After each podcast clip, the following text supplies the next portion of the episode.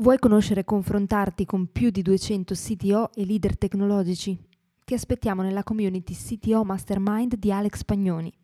Per entrare vai su www.ctomastermind.it, scritto www.ctomastermind.it. Ci vediamo su Slack.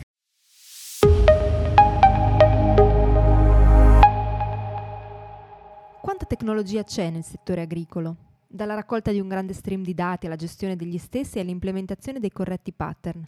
In questo sito show Alex Pagnoni ha parlato proprio del mondo agritech con Paolo Possanzini, fondatore di Agricolus, approfondendo come, anche in questo settore, le scelte tecnologiche fatte secondo un criterio di semplificazione sono sempre le più azzeccate. Buon ascolto! Buongiorno Paolo, bene bene, oggi parliamo di eh, agritech e dintorni, ma non solo. E pertanto partirei proprio infatti da quella che è la tua evoluzione personale come CTO, come sei arrivato tu personalmente a ricoprire questo tipo di, di figura e poi anche un po' il percorso con il quale sei arrivato alla creazione di Agriculus. Ti lascio la parola. Ciao Alex, buona giornata. Eh, allora, io sono principalmente uno sviluppatore da 20 anni, quindi ho seguito un percorso di formazione universitaria in, eh, diciamo, ingegneristica, però non applicata all'informatica inizialmente. E poi sono entrato nel mondo del lavoro vent'anni fa e piano piano ho iniziato ad interessarmi sempre di più allo sviluppo del software e alla parte di architettura come consulente.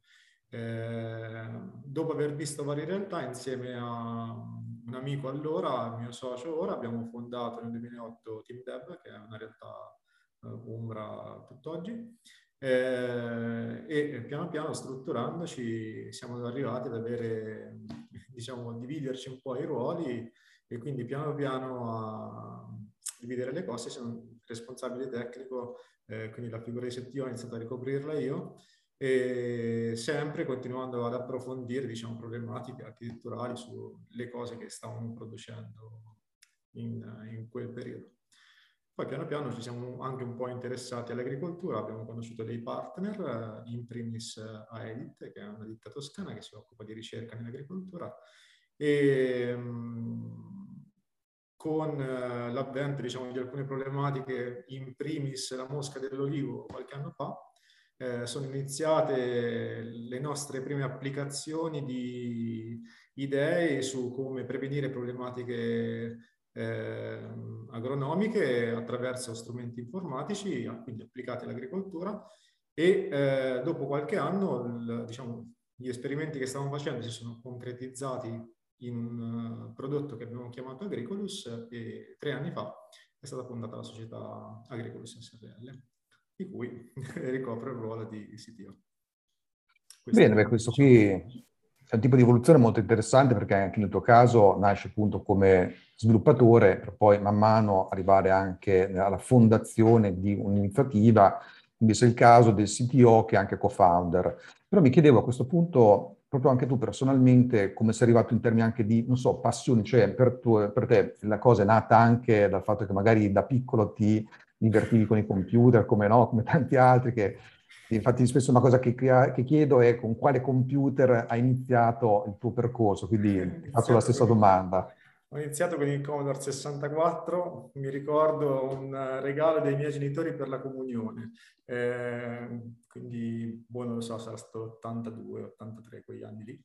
E poi da lì la passione è rimasta, mi ricordo che non avevo nessun gioco e quindi passavo le serate a copiare gli esempi che c'erano dal manuale Basic uh, sul Commodore per cercare di fare qualcosa, c'era una mongolfiera che si muoveva con uno sprite sullo schermo, era molto carino. Eh, vabbè, poi il liceo scientifico è stato Pascal, quindi imparare un linguaggio. Eh, avevo iniziato a guardare C++, C, quindi sono i fondamenti di C e poi conseguentemente l'approccio universitario, quindi eh, i fondamenti di programmazione, quelle cose lì.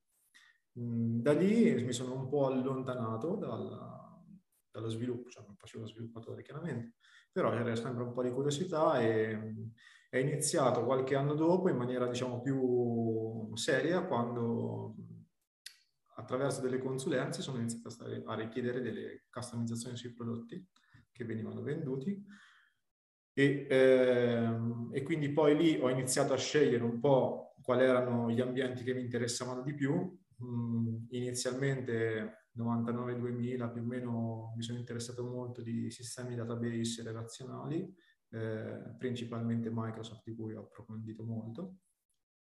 E, e, poi ho scelto anche degli stack tecnologici su cui sviluppare le cose, un po' gioco forza per i clienti che avevamo, che, che avevo, che al tempo erano molto legati a Visual Basic, eh, però poi in maniera più consapevole qualche anno dopo ho iniziato a scegliere lo stack.net per approfondire alcune cose e i contatti consulenziali sono aumentati con figure di rilievo anche in quel campo per poi diciamo piano piano portarmi ad approfondire la parte dello scrivere bene il codice. Mi è sempre piaciuto un po' mh, capire come facevano gli altri per vedere se quello che stavo facendo io eh, era fatto bene oppure fatto male, insomma. Quando ho iniziato a conoscere gli strumenti online tipo GitHub, oppure c'era SurSports, Codeplex, che adesso è in dismissione, eh, andavo a curiosare un pochino quali erano i sorgenti del, delle librerie che mi interessavano, vedevo come erano fatti dentro, vedevo come erano scritti. Quando ho scoperto che si poteva fare reflection sui sorgenti sull'EDLL del framework è stata una mano dal cielo perché a quel punto vedevo come li scriveva la Microsoft e quindi era sempre più interessante. E niente, poi ho iniziato a scrivere dei, dei miei framework per fare i lavori. Eh, in alcuni casi ho avuto diciamo, delle influenze da parte di, chiaramente di altri professionisti che ci hanno spinto un po' a creare strumenti per scrivere codice e anche lì è stato ancora un crescere sotto determinati aspetti. Abbiamo scritto i nostri ORM, abbiamo scritto eh, per approfondire database non relazionali per vedere come erano fatti, come funzionavano dentro.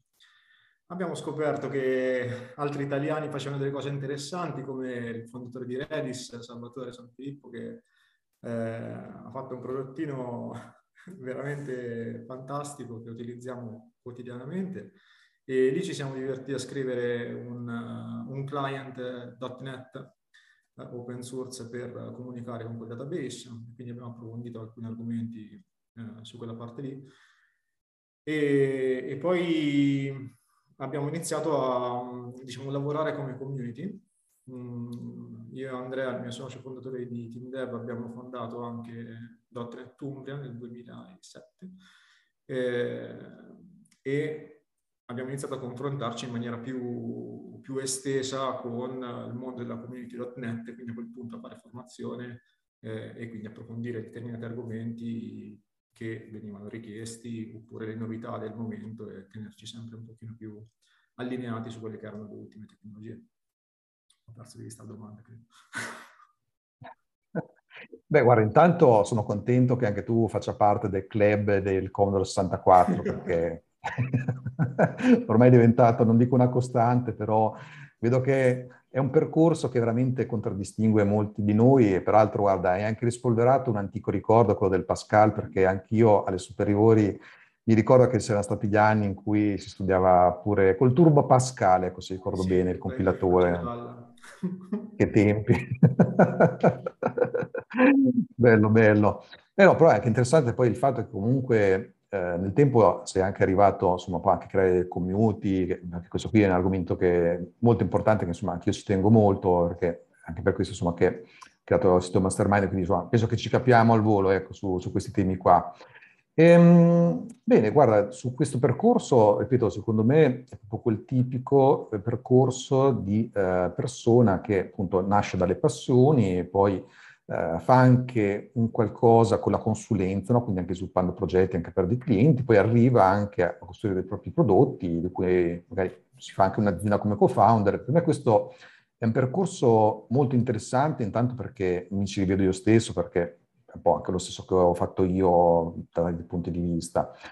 Ed è anche un tipo di percorso che secondo me dà anche un certo tipo di completezza dal punto di vista anche di eh, governo, di tecnologia, perché la si vede da un doppio punto di vista, sia dal creare soluzioni per dei clienti esterni, no? quindi gente, aziende che pagano, che anche per un proprio prodotto invece dove sì, ci sono dei clienti ma utenti a questo punto di una soluzione, quindi questo lo vedo sempre in maniera molto positiva. E su questo ti volevo chiedere la tua visione innanzitutto su quello che è il mondo agritech, no? diciamo sicuramente è un mondo dove discorsi come sostenibilità, eccetera, sono molto importanti e eh, il dato lo vedo come una questione fondamentale che poi penso sia anche proprio una delle cose alla base anche del prodotto che avete creato. No? E, ehm, visto che non se ne è mai parlato di Agritech eh, nell'ambito dei siti show e neanche in altre rubriche, ecco, volevo avere anche un po' la tua visione in generale su questo perché mi interessa molto e anche perché appunto è una cosa nuova e come la vedi la tecnologia in un settore che spesso è visto come qualcosa invece di molto tradizionale, diciamo così, no? dove invece probabilmente il dato può fare veramente la differenza.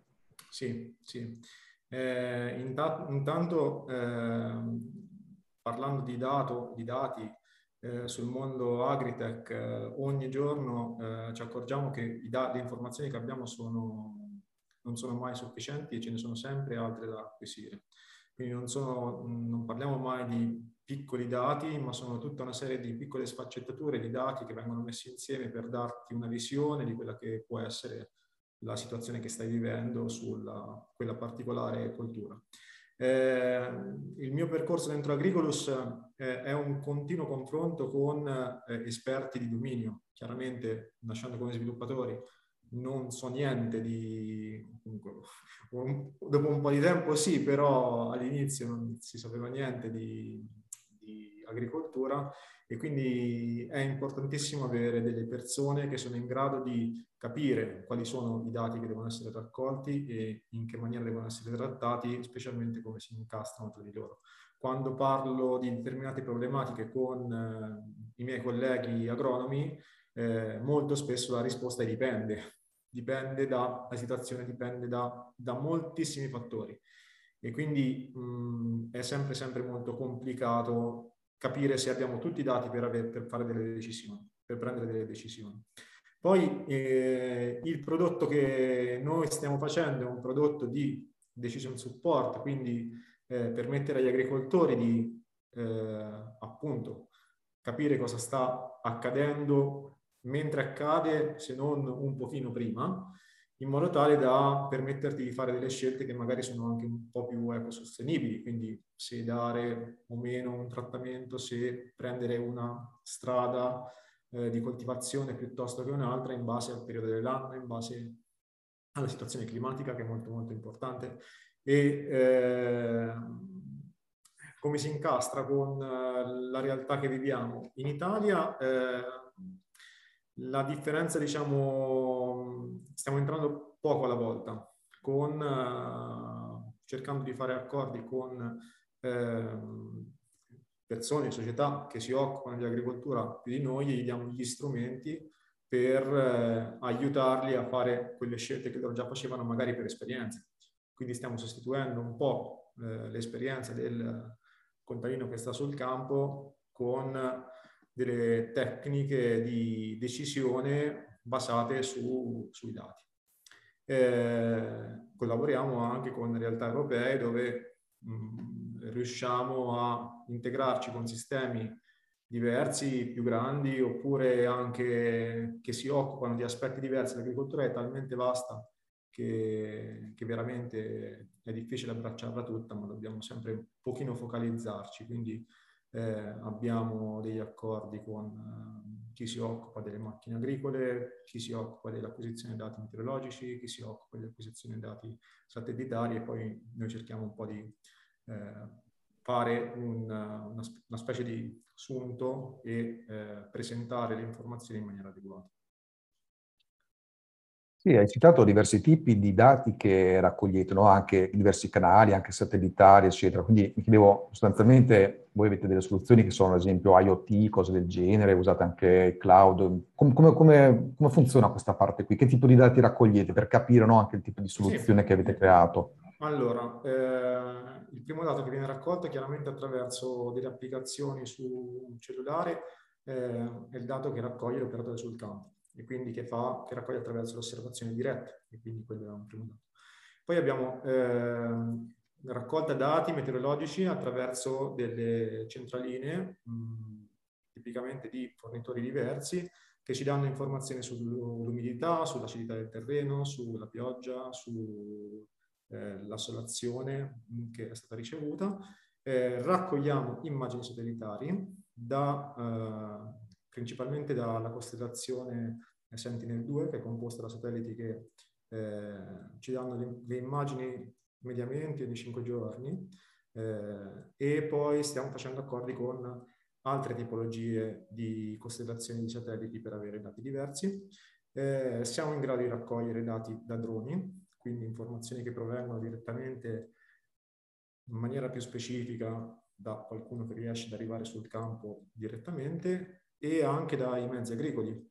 Abbiamo un nostro prodotto IoT che si chiama AgriPlug che può essere collegato al, al trattore, ci dà delle informazioni che, non sono, che sono diciamo, dipendenti dalla posizione del trattore, la, quello che eh, l'operatore sta facendo in quel momento nel campo. E mettendo insieme tutte queste diciamo, informazioni riusciamo ad avere un quadro più generale di che cosa sta accadendo, quindi informazioni meteorologiche, satellitari, osservazione diretta, informazioni sui trattamenti, uno storico un pochino più dettagliato. Eh, abbiamo anche mh, da, alcuni agganci con la tracciabilità, per cui una blockchain per alcuni tipi di colture che ci permette proprio di certificare che eh, sono stati fatti alcuni trattamenti in determinati periodi e da lì, analizzando tutte queste informazioni, riusciamo per esempio ad anticipare la, l'avvento di alcuni insetti. Quindi studiando il, il comportamento, la crescita eh, degli insetti, riusciamo a prevedere quando ci saranno le condizioni climatiche o le condizioni ambientali tali che eh, favoriranno quel tipo di mh, problematica, oppure magari eh, quell'anno si salta, nel senso che non sarà un problema avere un una determinata infestazione, perché magari eh, le operazioni di raccolta sono già avviate oppure sono concluse e quindi non c'è bisogno di fare nessun tipo di intervento.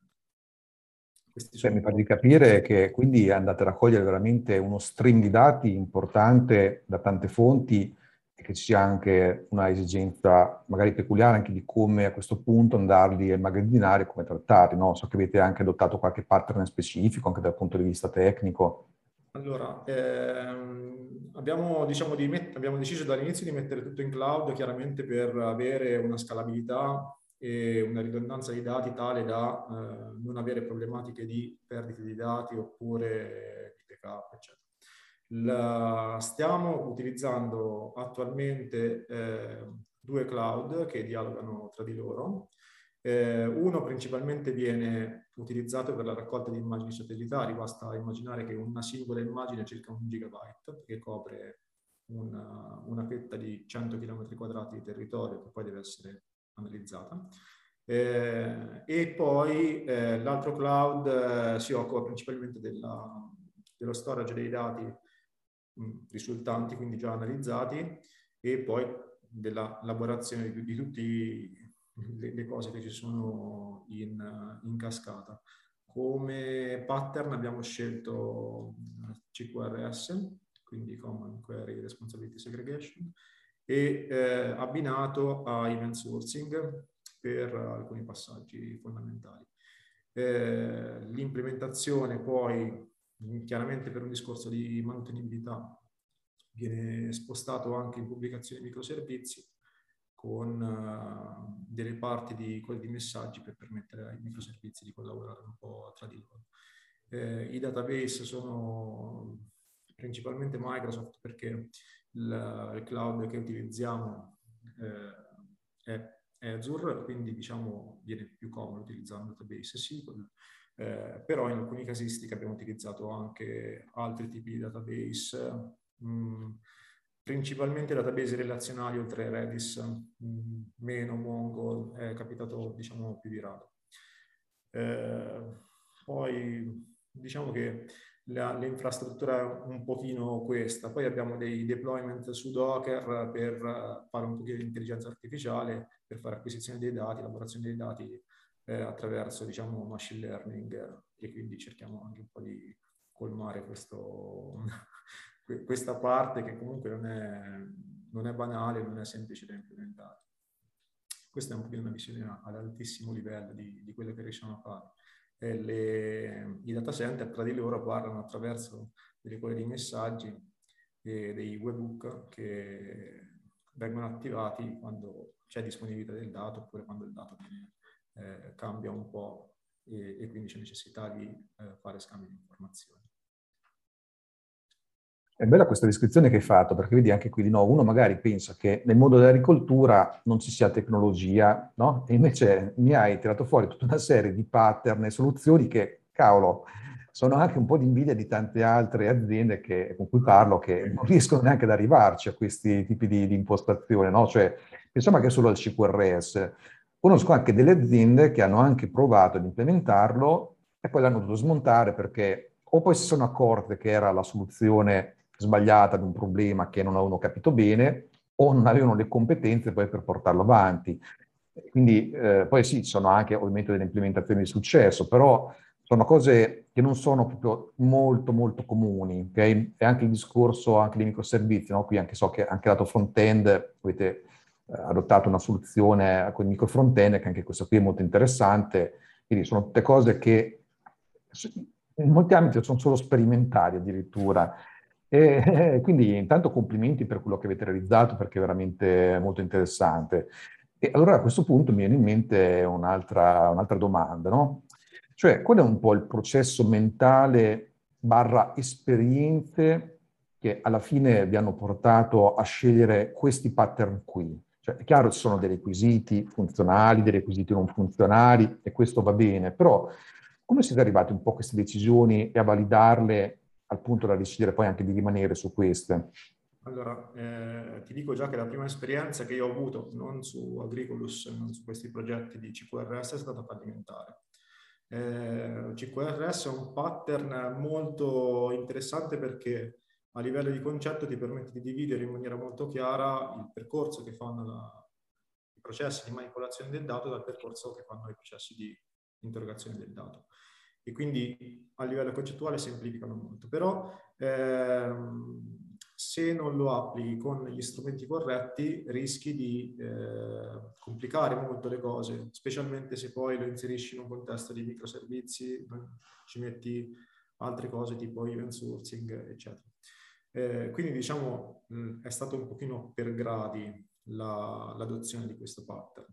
Eh, la cosa che eh, ci ha permesso di, eh, di testarlo e eh, implementarlo con successo è stato a un certo punto eh, quando abbiamo scoperto un paio di librerie che stiamo tuttora utilizzando che ci permettevano inizialmente di implementare molto semplicemente il pattern CQRS in process, poi da lì è stato abbastanza semplice estenderlo a, microservizi eh, che gestivano la comunicazione dei messaggi in maniera abbastanza snella, senza complicare un pochino troppo il codice.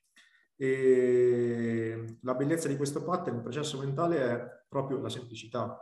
Quindi se viene adottato in maniera corretta, eh, effettivamente il processo di manipolazione del dato è molto atomico, è molto semplice e quindi poi c'è tutto un discorso di orchestrazione di quali sono i set di dati che devo andare a manipolare se cambia un singolo dato.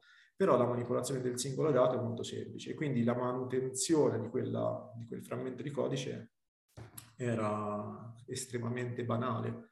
Eh, stessa cosa per la parte di interrogazione. Quindi se riesco a dividere bene le cose, riesco a farle atomiche a sufficienza senza complicarci troppo la vita, il pattern CQRS ci aiuta, ci aiuta moltissimo. Eh, chiaramente il, pro- il, progetto è nato eh, un po' alla volta, quindi alcune funzionalità sono nate subito, altre sono state aggiunte eh, attualmente siamo circa a, eh, la soluzione è composta da circa 110 progetti che fanno capo a una trentina di microservizi eh, per quello che riguarda la parte operativa e poi ci sono un'altra quarantina di progetti che servono per fare il, la parte di e-commerce eh, di Agricolos. E mh, se non avessimo utilizzato questo pattern che ci rende semplici le cose a livello di eh, singolo metodo ci aiuta proprio a impostare il codice in maniera che è molto separato, probabilmente saremmo arrivati in una situazione di eh, complessità tale da non riuscire a prevedere qual erano il costo delle modifiche, il costo dei nuovi sviluppi che andiamo a fare.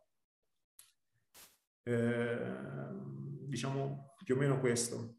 Poi una parte fondamentale eh, è, secondo me, implementare le cose, mh, introdurre i pattern non tutti insieme, anche se eh, sono corretti, diciamo, il loro incastro, ma eh, prendere confidenza con un pattern, capire quali sono i limiti, capire come lo voglio, diciamo, effettivamente realizzare e poi inserirlo in un altro. Quindi il primo step di fare l'implementazione CQRS in process, quindi senza event sourcing, senza la divisione dei microservizi, ci ha aiutato a capire come fare CQRS. Poi da lì abbiamo iniziato a dividere la parte microservizi, una volta che abbiamo anche compreso bene qual era il dominio di dati su cui volevamo formare microservizi, e poi di conseguenza farli parlare tra di loro è stato event sourcing e a quel punto estremizzo un pochino il CQRS e inizio a dividere bene eh, quelle parti concettuali che anche vediamo in, in, alcuni schemi molto complessi di presentazione di quel pattern,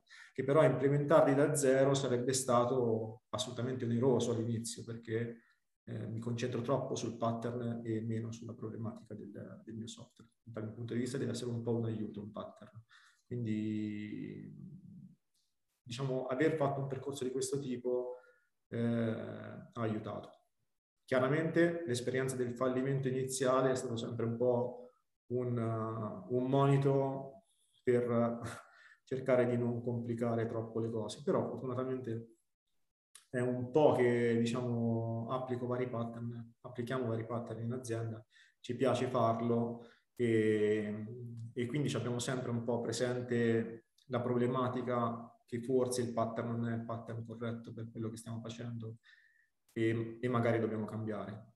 Una cosa che non ci spaventa è fare refactoring. Molto spesso a un certo punto vediamo che non va bene, quindi eh, dedichiamo del tempo a eh, buttare e rifare, rifare completamente, rifare delle parti. E anche diciamo, la pratica del refactoring secondo me aiuta ad aggiustare il tiro durante l'implementazione di un nuovo pattern e quindi vedere se la, la scelta che stiamo facendo è corretta oppure no.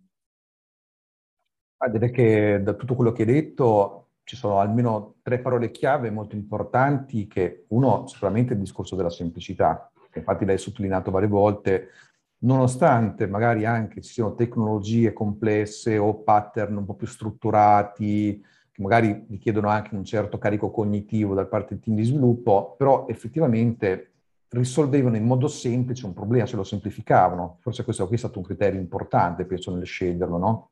Sì, sì, sicuramente eh, per me una parte fondamentale, visto che i linguaggi moderni ci permettono di avere una certa espressività durante lo sviluppo, è, eh, diciamo, se io riesco a leggere il codice senza commenti, eh, e qui riceverò eh, mazzate, eh, però se riesco a capire che cosa fa il codice senza leggere i commenti, allora sono già ad un buon punto in quello che sto scrivendo. Cioè che non ho scritto cose troppo complicate che devono essere spiegate per e poi spiegate, manutenute, eccetera.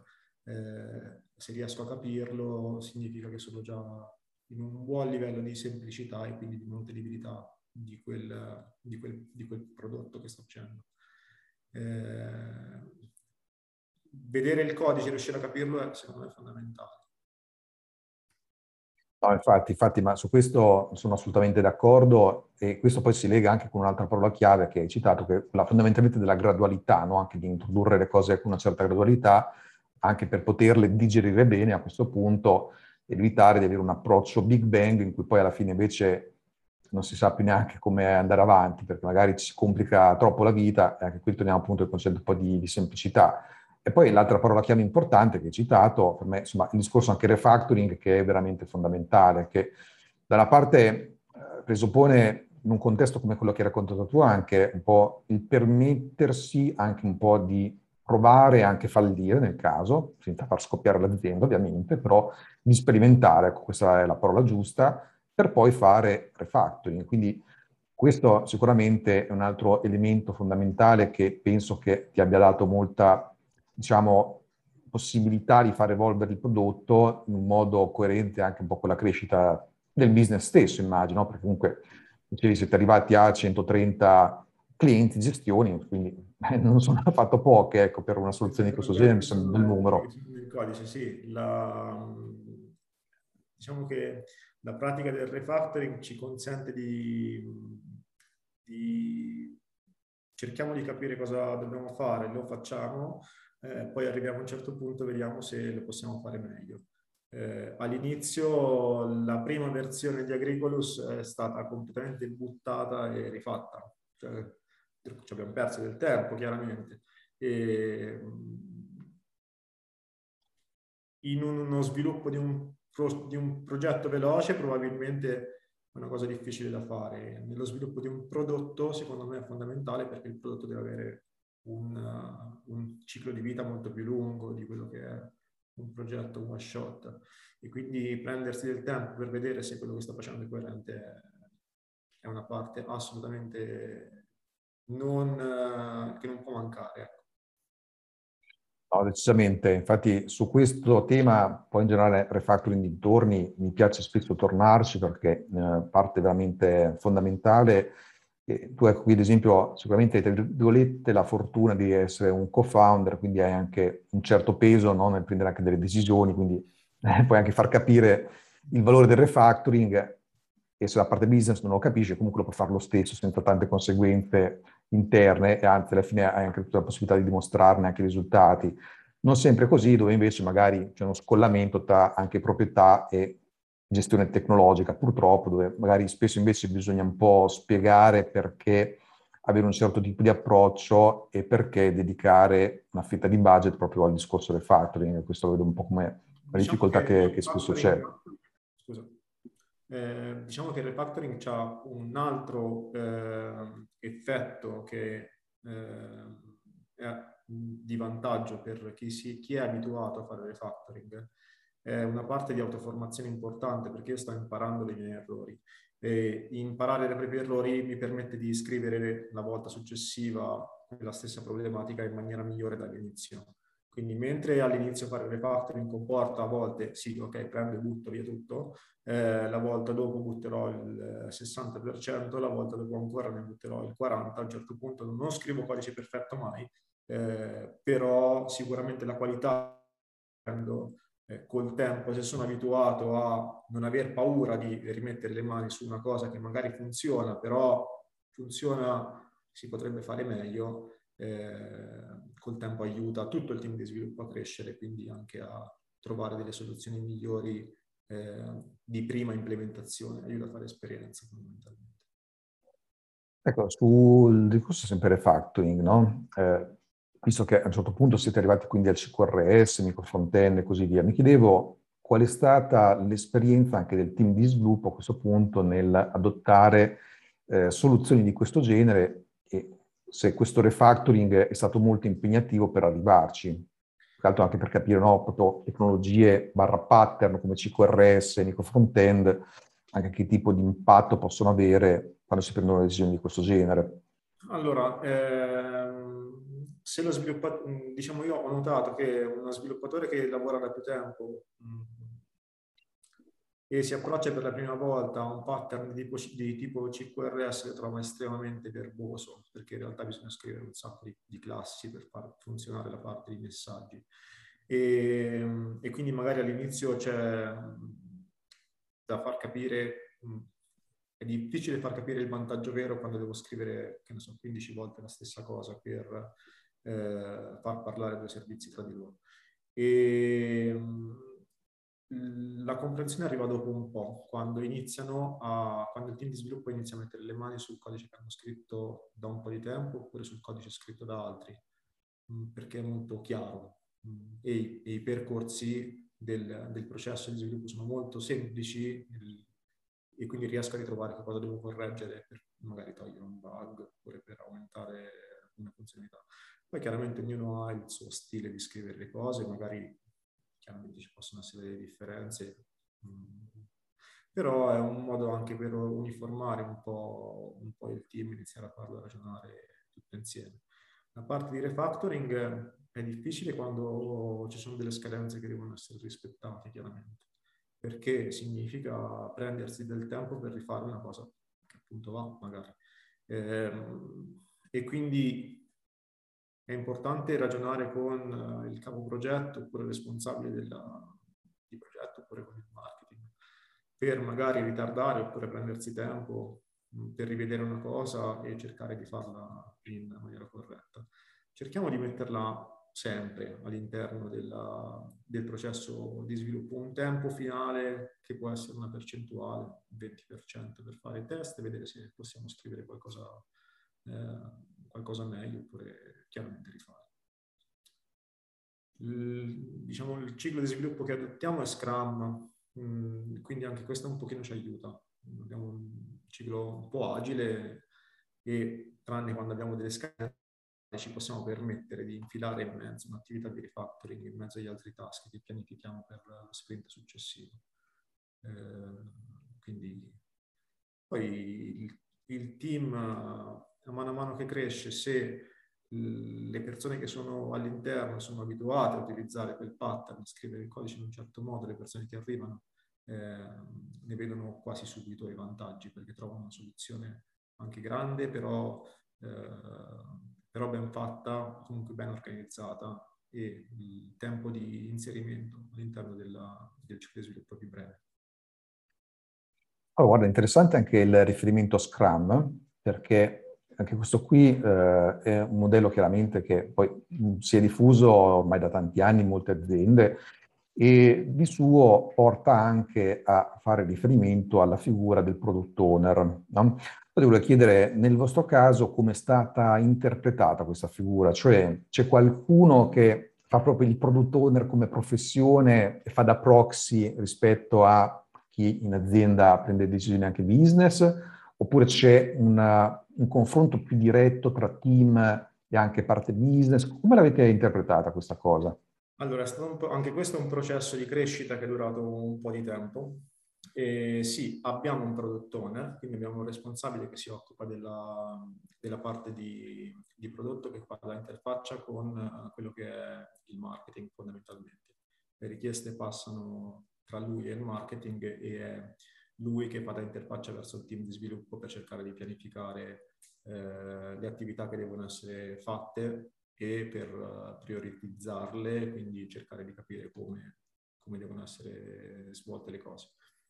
Eh, trovare la persona, diciamo, il product owner probabilmente non lo può fare uno sviluppatore, è troppo legato alla, alla, alla cosa di scrivere codice, deve essere una figura intermedia che magari ha, eh, almeno nel nostro caso, che ha un po' di conoscenza di sviluppo, quindi si rende conto delle problematiche che possiamo affrontare, però eh, capisce molto bene anche quelle che sono le problematiche esterne al team di sviluppo quindi di rapporti con tutto il resto del mondo che nel nostro caso non sono solo clienti ma sono anche ricercatori, gli agronomi che magari non sanno niente di, eh, di programmazione e mh, hanno difficoltà magari a capire certi, che certi meccanismi possono essere più complicati oppure, eh, oppure diversi da come loro si erano immaginati inizialmente dal punto di vista informatico. Mm, e quindi è un è una figura difficile che eh, ha bisogno di rodaggio e anche da, caratterialmente deve essere, deve essere proprio portata, secondo me, per fare questo tipo di attività. Eh, fortunatamente mh, quello che ricopre il ruolo di product owner in questo momento è un, uh, un collega che ha una grossa mh, capacità di eh, fare relazione e anche eventualmente di assorbire e gestire in maniera corretta quelli che sono degli attriti che possono crearsi durante la, la comunicazione con, eh, con, la parte marketing e, e, e quindi eh, riesce un po' a mediare da entrambe le parti quelle che sono le problematiche, aiuta molto a mantenere un clima assolutamente produttivo eh, anche durante le fasi che sono più critiche. Eh beh, questo è interessante quello che dici perché cioè, fondamentalmente io te lo chiedevo perché sta venendo fuori che sono tante diverse configurazioni di product management, di gestione della tecnologia, perché in alcuni ambiti abbiamo dei product owner che sono proprio parte del business, in altri ne abbiamo alcuni che sono dei produttori che lo fanno praticamente proprio come ruolo e quindi appunto fanno, come dicevo prima, da proxy rispetto a quelli che sono i veri clienti, i veri eh, decisori in altri ambiti ancora abbiamo delle figure, come ad esempio quella del Chief Product Officer, e eh, capita varie volte, no? Ecco, esatto, infatti anche nel stesso sito Mastermind a un certo punto era venuta fuori una discussione proprio su come andare a strutturarsi da questo punto di vista, perché eh, ci sono tante possibili interpretazioni anche in alcuni casi, ma se questo Chief Product Officer è a fianco del CTO, se in realtà è più sopra, oppure cioè, sono diverse combinazioni e quello che è venuto fuori è che non c'è una soluzione unica per tutti i contesti, ma assolutamente visto contesto per contesto. Quindi ero curioso di approfondire proprio nel tuo caso, visto che hai dato Scrum, come avete dato interpretazione a questa figura che è fondamentale, cioè è una di quelle che eh, può anche a sua volta contribuire al successo o all'insuccesso del prodotto complessivo, soprattutto se poi magari non ha neanche una parte di cultura tech, diciamo, Ehm, dopo è chiaro che il team che deve essere bravo a spiegare bene certi concetti, come ad esempio quello del refactoring o del debito tecnico, al product owner quando è necessario farlo. Ecco, quindi era un po' questa qui la, la curiosità, ecco. Quindi diciamo che piacere sapere. Il product owner è, ha una formazione tecnica, quindi eh, è in grado, diciamo, già di parlare in maniera di capire e parlare in maniera corretta con il team di sviluppo. Nel nostro caso, dove il dominio dati è molto diverso, abbiamo scelto di inserire all'interno del gruppo di sviluppo eh, una figura che è completamente fuori dal concetto di sviluppo, che è un agronomo, che fa un po' da traduttore di quello che sono le richieste eh, che provengono da fuori e, e, cerca di spiegarle in maniera corretta al team di sviluppo e, e il team di sviluppo utilizza, diciamo, eh, questo agronomo interno al team continuamente per eh, rifinire quelle che sono le richieste funzionali, cercare di capire dove si può eh, intervenire per correggerle oppure per approfondirle oppure per anche capire come i dati devono interagire tra di loro nel tempo. Quindi è una parte anche questa qua della conoscenza del dominio, specialmente nel nostro ambito dove il dominio è, è oltre che molto vasto, anche molto diverso da quello che siamo abituati a ragionare come sviluppatori eh, abbastanza utili all'interno del team di sviluppo, oltre che il produttore. Inoltre sappiamo che le implementazioni di Scrum a loro volta sono sempre alla fine personalizzate azienda per azienda, no? Cioè, se noi andiamo a vedere la guida di Scrum, c'è scritto bene, usa questi ruoli, con questi processi, eccetera, eccetera. Poi cosa avviene? Che c'è sempre, come si chiama, lo Scrum BAT, no? Sì, è Scrum, però da noi facciamo anche questa cosa qua. E allora ti volevo chiedere se nel nostro caso, ad esempio, poi la figura dello Scrum Master esiste oppure no, se magari sei tu o qualcun altro o non c'è. Allora, nello, nel nostro caso lo Scrum Master non esiste. Abbiamo provato ad introdurlo e poi eh, diciamo che era una figura un po' di intermezzo che non si capiva bene e, e quindi è il product owner di fatto, lo Scrum Master nel nostro caso, eh, che è quello che si, si interfaccia di più con uh, il team di sviluppo. Abbiamo però eh, introdotto delle figure diverse che sono dei technical leader, eh, che hanno una conoscenza specifica di alcune tecnologie e quindi sono quelli che vengono coinvolti dallo, dallo Scrum Master, dal Product Owner per eh, pianificare e scegliere quelle che sono le attività che devono essere fatte nello sprint successivo eh, visto che il prodotto comunque è spezzettato in, uh, in, più servizi e anche in più tecnologie. E abbiamo quindi due, due technical leader in questo momento, uno per la parte di back-end, uno per la parte di front-end, che vengono coinvolti eh, nella parte di analisi per eviscerare quelle che sono le problematiche che, che sorgono durante, durante il processo. Guarda, sono contento di sentire che da voi lo Scrum Master non esiste. Perché...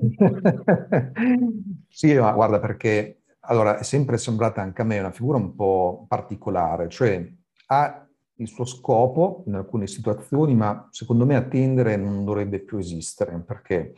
Perché se il team non è maturo, è corretto che effettivamente sia qualcuno che aiuti a boh, risolvere impedimenti, a relazionarsi meglio con il product eccetera. Però quando abbiamo a che fare con un team che ormai è maturato, secondo me l'esigenza proprio da manuale dello Scrum Master decade molto e assume semmai un po' una sensazione un po' strana, anche per me non, non si capisce poi esattamente cosa deve fare questo Scrum Master. E invece è importante il fatto che le persone si sentono responsabilizzate a loro volta, perché anche questo è come dire, ok, non posso fare una certa parte applicativa perché siamo bloccati su questo, vado a chiamare lo Scrum Master, che risolverà lui magicamente, si spera il problema. Eh, no, quindi sembra come non prendersi poi delle responsabilità o agire direttamente, quando invece magari proprio col fatto che anche voi avete poi introdotto concetti come quello del tech lead, è chiaro che c'è qualcuno invece che è ben responsabilizzato all'interno del team, tra le persone tecniche, a farle queste cose. Quindi la vedo un po' così, non so se è la tua stessa opinione. Diciamo che la, l'opinione che avevo dello Scrum Master era un ruolo un po' scomodo eh, di colui che mi para i problemi che possono presentarsi al team, oltre che eh, diciamo, dare soluzioni che cadono dall'alto.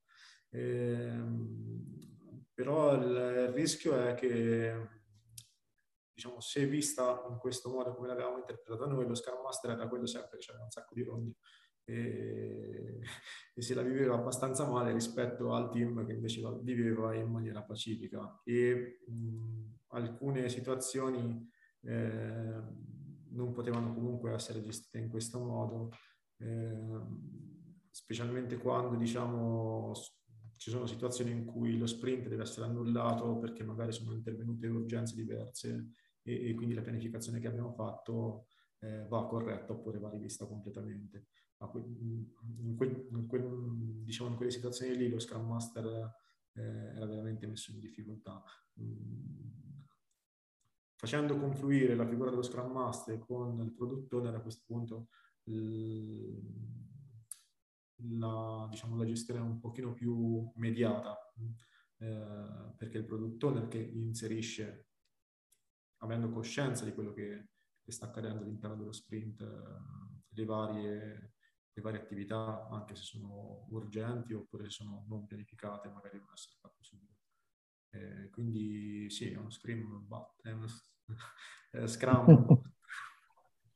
E beh, questa è l'ennesima dimostrazione che lo Scrum da manuale praticamente non esiste. Ecco. E poi è anche bello che alla fine lo Scrum Master da voi lo faccia proprio il produttore perché a sua volta allora mi sembra che invece sia un segno di maturità nell'interpretazione del lavoro di produttore se lui stesso è in grado di agire come Scrum Master, risolvere impedimenti e così via. Quindi è il primo a non crearne, a fare un po' da parafulmine forse anche rispetto al team, immagino, un po' come concetto.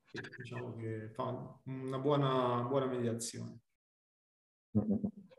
Senti, c'è qualche risorsa che ti senti di consigliare su questo o altri temi? Sì, uh, io avevo ragionato su varie risorse tecniche, poi in realtà mentre stavo pensando nei giorni scorsi a alle questioni che abbiamo affrontato durante l'intervista, eh, mi è venuto in mente che eh, un libro interessante, molto piccolo, eh, perché sono neanche 100 pagine, si chiama Le leggi della semplicità. È un libro che non parla di sviluppo, ma che parla di 10 piccole regole che ci aiutano a gestire meglio le situazioni, che possono essere applicate al mondo dello sviluppo, alla vita quotidiana o comunque all'ambito lavorativo. E ci sono tante piccole sfaccettature, tra cui la semplicità nel fare le cose, la gestione del tempo, la gestione degli spazi, la gestione di, di vari aspetti della vita che secondo me sono molto molto interessanti. L'ho scoperto grazie a un nostro amico consulente che ci sta aiutando a crescere professionalmente nei ruoli manageriali e, e è veramente una, una risorsa. Le leggi della semplicità di John Moeda, eh, Eh, direi bel libro e il minimalista che me dice di comprarlo subito. Grazie di questo bel suggerimento, correrò a comprarlo non appena finiamo la registrazione. Beh, niente, grazie sia per questo suggerimento che per uh, tutta questa bella chiacchierata. Direi alla prossima, ci vediamo anche nella community. Va bene. ciao Paolo. Ciao, ciao Alex.